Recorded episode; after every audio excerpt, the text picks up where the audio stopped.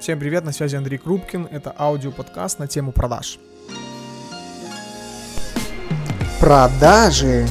Слушайте, ребят, огромное спасибо всем, кто дал мне обратную связь по поводу предыдущего аудиоподкаста. Вам он зашел, и я действительно искренне рад. Кто не слышал аудиоподкаст, как отрабатывать возражения, а давайте после карантина, пролистайте, пожалуйста, и найдите этот аудиоподкаст. Он реально стоит вашего внимания. И в связи с этим, так как я в прошлый раз поднял все-таки тему отработки возражений, я бы хотел все-таки с вами ее продолжить. И сегодня в этом аудиоподкасте обсудить вообще основные основные принципы отработки возражений.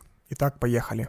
Принцип номер один. Продажа начинается после слова «нет». И это правда. Продажа начинается после слова «нет». Это, что такое слово «нет»? Это отказ. Это вот как раз то возражение или нежелание человека покупать. Ну иначе тогда смысл менеджеров по продажам. Если все клиенты будут соглашаться любезно покупать наши продукты, товары либо услуги, то ну, нам не нужны менеджеры по продажам. И в таком случае это не менеджер по продажам, а ну кто угодно, только не менеджер и не по продажам. Поэтому в целом само возражение это нормально. То есть это прям вообще естественная среда любого менеджера по продажам. И менеджер по продажам не должен знать только, как выглядит продукт, какие его характеристики и работа менеджера по продажам — это не гениальная презентация, несмотря на то, что хорошая продающая презентация — это действительно залог успеха. Поэтому объясните своим менеджерам по продажам или сами уясните то, что работа менеджера по продажам заключается в том, чтобы уметь отрабатывать возражения. И когда менеджер по продажам слушает слово «нет», это не значит, что нужно прощаться быстро с клиентом, ложить трубку и говорить ему «ну, нет так нет,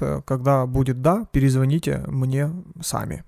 Следующий принцип это получить любое твердое решение, да или нет, это тоже результат. Что я здесь э, имею в виду? Часто, по моим наблюдениям, большое количество менеджеров по продажам с легкостью соглашается на некий статус, принимает решение. Вот клиент как бы он и не ответил нет, ну и как бы не да нам говорят, перезвоните мне, слушайте, через месяц. Может быть, давайте перезвоните мне через пару дней. Ой, вы знаете, мне нужно посоветоваться. Или, ой, вы знаете, наверное, не сейчас. То есть, в целом, клиенты, они подбирают удобное возражение. Об этом я говорил э, в предыдущем аудиоподкасте. И эти действительно удобные возражения, они не касаются конкретного отказа. Так уж получается, что у людей такое воспитание. То есть, вот в целом люди не умеют говорить «нет». И, соответственно, им вот проще сказать что угодно, но только я не буду у вас покупать. Они с удовольствием говорят вам гадости или очень на отрез только в том случае, когда вы реально уже э, вывели клиента в негатив. Тогда клиент в негативном эмоциональном состоянии может вам сказать, да хватит мне звонить, да не буду я вас покупать, не нравится мне ваш продукт. Ну, глупо выводить, конечно же, клиента на эмоцию, на такую, не надо, не, не стоит этого делать. Но, тем не менее, все-таки получите от клиента, ну, либо да, либо нет. Не может быть промежуточного результата. Если вы понимаете, что у вас куча клиентов, которые говорят, мне надо подумать, мне надо посоветоваться, или еще варианты, у вас же может быть продукт, к примеру, с большим циклом сделки. Ну вот, к примеру, занимаетесь продажей элитной недвижимости. Вряд ли вы продаете элитную недвижимость благодаря двум звонкам клиенту. То есть это огромная процедура, причем огромная процедура может занимать согласование нескольких лиц. И я не говорю о том, что вы должны прям с первого первого звонка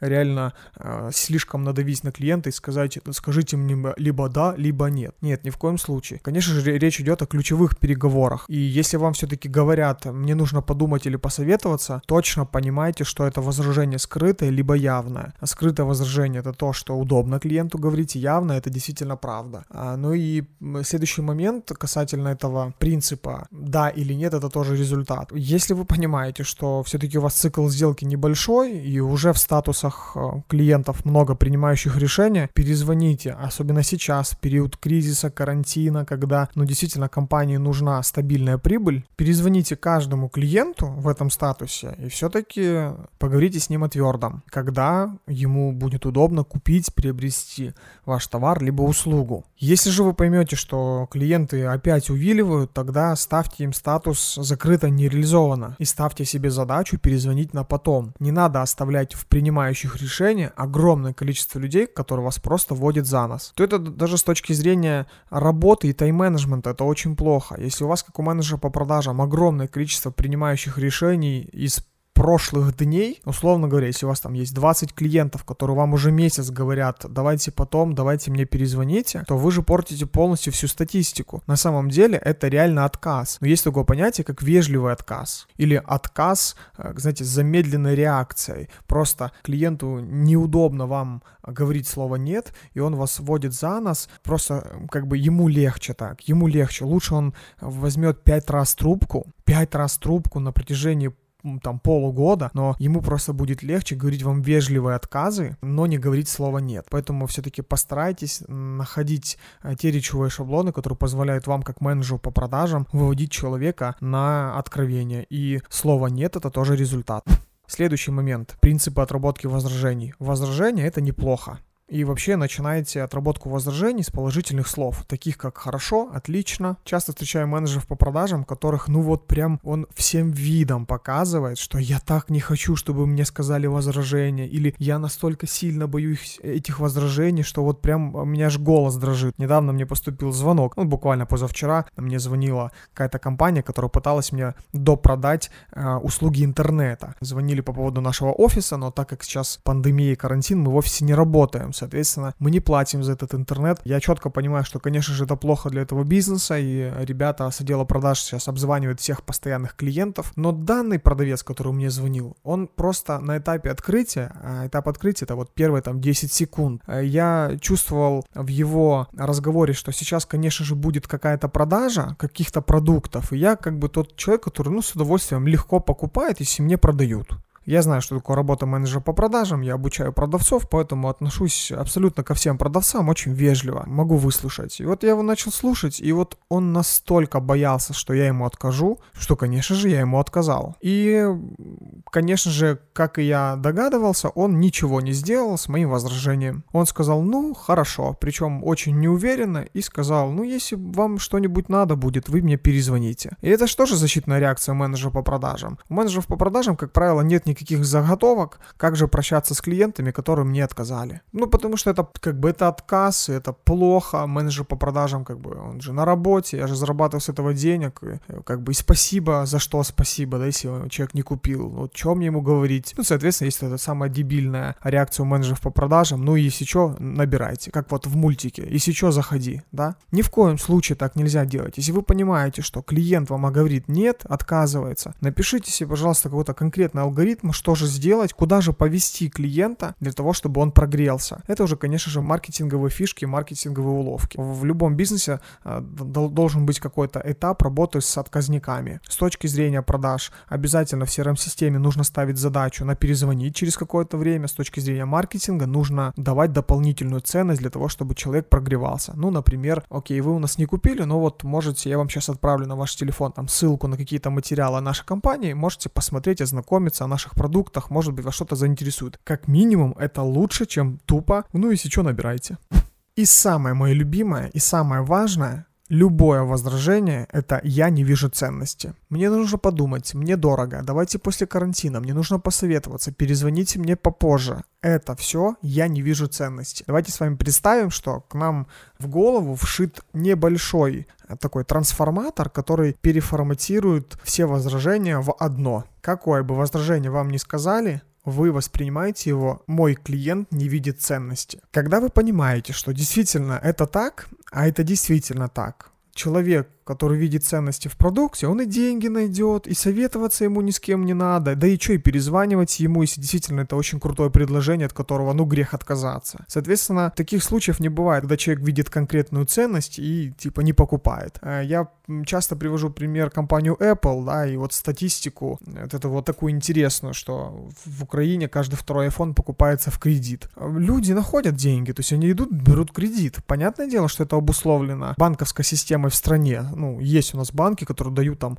оплату частями, некие рассрочки, и человек берет оплату частями либо кредит не потому, что у него нет денег, а потому, что это реально удобно. Ну, чё, а чё, э, чего не воспользоваться моментом заплатить там 10% от полной стоимости э, чека, даже если у меня есть деньги. Тем более, что процент за погашение этих э, там оплат частями, он действительно минимальный. Поэтому люди с удовольствием соглашаются. И понятное дело, что если бы они не видели ценности, они, они бы не брали кредиты, они бы не брали рассрочки. Вот создайте такую ценность в вашем продукте, ну, после, от которой человек, ну, никак не сможет отказаться. И что бы он вам ни говорил, это я не вижу ценности. Только прошу вас, не воспринимайте этот совет очень буквально. Не надо на все возражения клиента говорить, а, Михаил, я знаю, знаю, это вам недорого, это вы просто ценности не видите. Ну, не надо настаивать на этом, это наши с вами уловки, это наши с вами фишки менеджеров по продажам, поэтому я надеюсь, что мы с вами говорим на одном языке, и вы не будете воспринимать именно буквально э, мой этот совет. Но э, все-таки действительно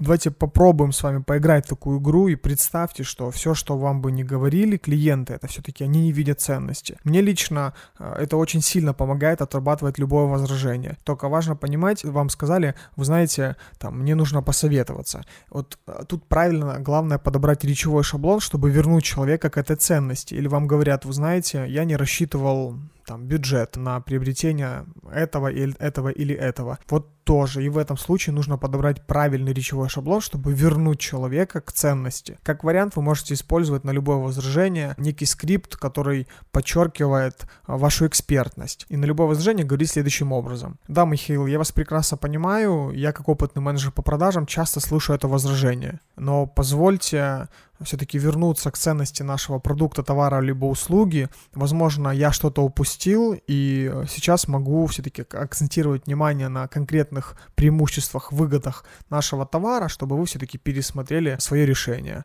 Что думаете по этому поводу? Позвольте перейти к ценности. Может быть, не такими красивыми словами, может быть, как-то проще, может быть, как-то понятнее, но суть, она одна остается. Все, что бы вам ни сказали, это люди не видят ценности. И создавайте такую ценность, вашего продукта, товара, либо услуги, от которой ну просто невозможно отказаться. Это совет не только менеджерам по продажам, но и собственникам бизнеса и маркетологам.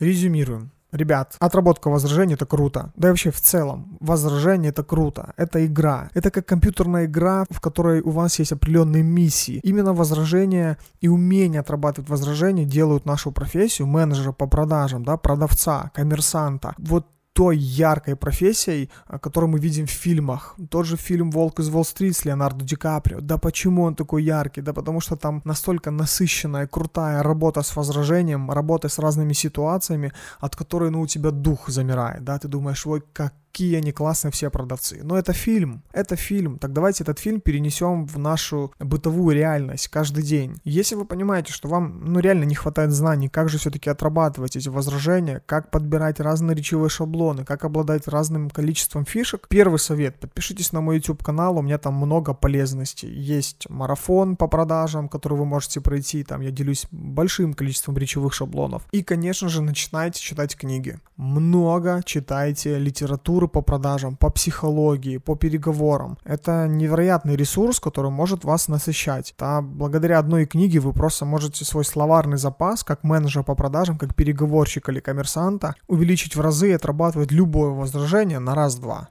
С вами был Андрей Крупкин, основатель консалтинговой компании Бюро продаж и руководитель и основатель проекта по обучению трудоустройству менеджеров по продажам Академия продаж. До скорых встреч!